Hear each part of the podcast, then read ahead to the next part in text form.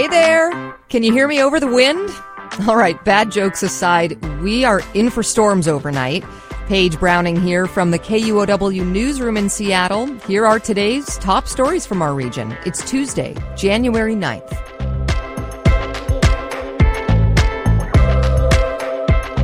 The wind in our region is not a joke, and it's rare Western Washington gets it this bad.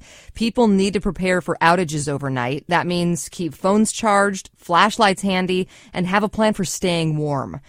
And then there's the snow. People are being advised to not travel across the mountain passes today unless it's an emergency. And this is just a preview to a cold stretch that could see up to three inches of snow in Seattle on Friday. Diana Opong reports. A winter storm is moving through western Washington. From a blizzard warning in the mountains, gusts up to 65 miles per hour in some marine areas, and increased thunderstorms. Meteorologist Kirby Cook is with the National Weather Service. He describes the weather the region is experiencing as a mixed bag. We've had some high surf conditions along the Pacific coast and also some coastal flooding. As the winds die down and temperatures begin to freeze, there is an elevated chance of avalanche conditions in the Olympic and Cascade Mountains. Cook says the region will see highs in the 20s later this week. Diana Opong, KUOW News. The presidential election has begun in Washington state. The state's primary candidate slate was made official today. Democrats can choose from President Joe Biden, author Marianne Williamson, and U.S. Representative Dean Phillips of Minnesota. The list of Republicans includes former President Donald Trump, Nikki Haley, Ron DeSantis, Chris Christie, and Vivek Ramaswamy.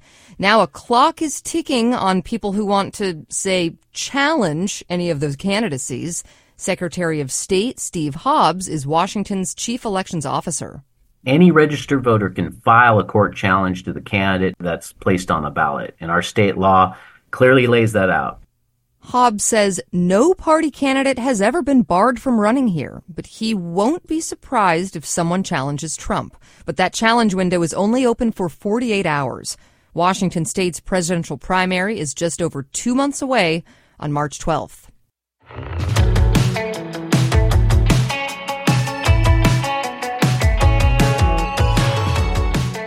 Boeing held an all hands meeting today to address employee safety concerns. It came after reports from two airlines that indicated Friday's harrowing in flight incident may not have been an isolated event. Monica Nickelsburg reports. Boeing CEO David Calhoun told employees the company will acknowledge its mistakes and be transparent as investigators seek to get to the bottom of the incident. On Friday, a piece of fuselage broke off mid-air during an Alaska Airlines flight. The plane was able to safely return to Portland without serious harm to passengers, but all similar planes have been grounded by the FAA until investigations are completed. Initial reviews by Alaska and United found loose hardware in the same section of fuselage on other jets. Calhoun said Boeing is working closely with the FAA during the all hands meeting. I'm Monica Nickelsburg. If you were giving your last ever State of the State address, what would you say? Governor Jay Inslee held his today calling on lawmakers to protect abortion rights in the state constitution. We need to enshrine reproductive freedom in our Constitution and pass a constitutional amendment protecting the right of choice this year. He said so during one of his last speeches at the legislature today before voters elect a new governor later this year. Democrats in the legislature support a constitutional amendment on abortion, but it would take a two thirds majority in both chambers of the legislature to pass. And House Republican leader Drew Stokesbary says the issue's already settled in Washington. The constitutional amendment is superfluous. Um, abortion rights aren't under threat in Washington. The only people saying they are are Democrats. The democratically controlled legislature approved several protections for abortion seekers in Washington last year, but abortion has been a rallying cry for Democrats running for office across the country, especially ahead of the 2024 elections. Protesters got their message across loud and clear in Seattle over the weekend. End the fighting in Gaza. They shut down northbound I 5 for five hours, calling for a ceasefire which has the Washington State Patrol answering questions about how it went on for so long.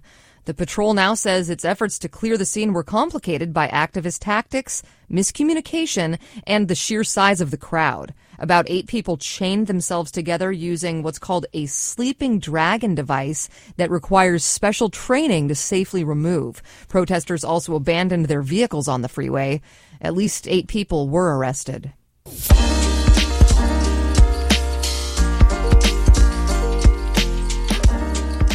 A long debate over an old military site in Seattle just got revived by Mayor Bruce Harrell. He wants to add more dense housing to the Magnolia neighborhood. David Hyde reports.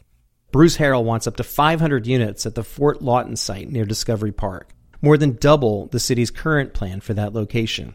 Adding more units will cut costs. The proposal includes affordable housing and permanent supportive housing for vets and seniors who've experienced homelessness. Density advocates say the site could add even more housing. Neighborhood critics have called for the entire site to be parkland. The mayor wants to preserve 22 acres for open space and park projects. The Seattle City Council still needs to approve the plan. So far, council members Cathy Moore and Dan Strauss have voiced their support. David Hyde, KUOW News. A big sports brand change is getting unveiled today. Goodbye to the lion shaped logo, the French sports connections, and the team name of OL Reign. Our pro women's soccer team is going back to its original name and logo, Seattle Reign FC. We've gone through over a decade of changes, but in the end, it all led us back here. Back to our roots. Back to where we belong. The Reign announced the change in a video today, a few weeks after the Sounders and a private equity group announced they're buying the women's team. It's a symbolic move for a team that helped create the National Women's Soccer League, nodding to the team and fan base's deep roots. The Reign's been in the process of parting with its French owners, OL Group.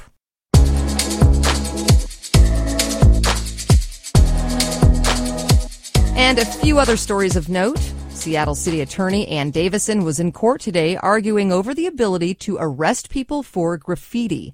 A U.S. District Court ruled last year that the city could not enforce a misdemeanor graffiti law, but Davison's trying to get that reversed. Amazon's live streaming site, Twitch, popular with gamers, is making a big round of layoffs. According to Bloomberg, Twitch is poised to cut 500 positions as part of a series of reductions, possibly as soon as tomorrow. The Amazon owned company is headquartered in San Francisco.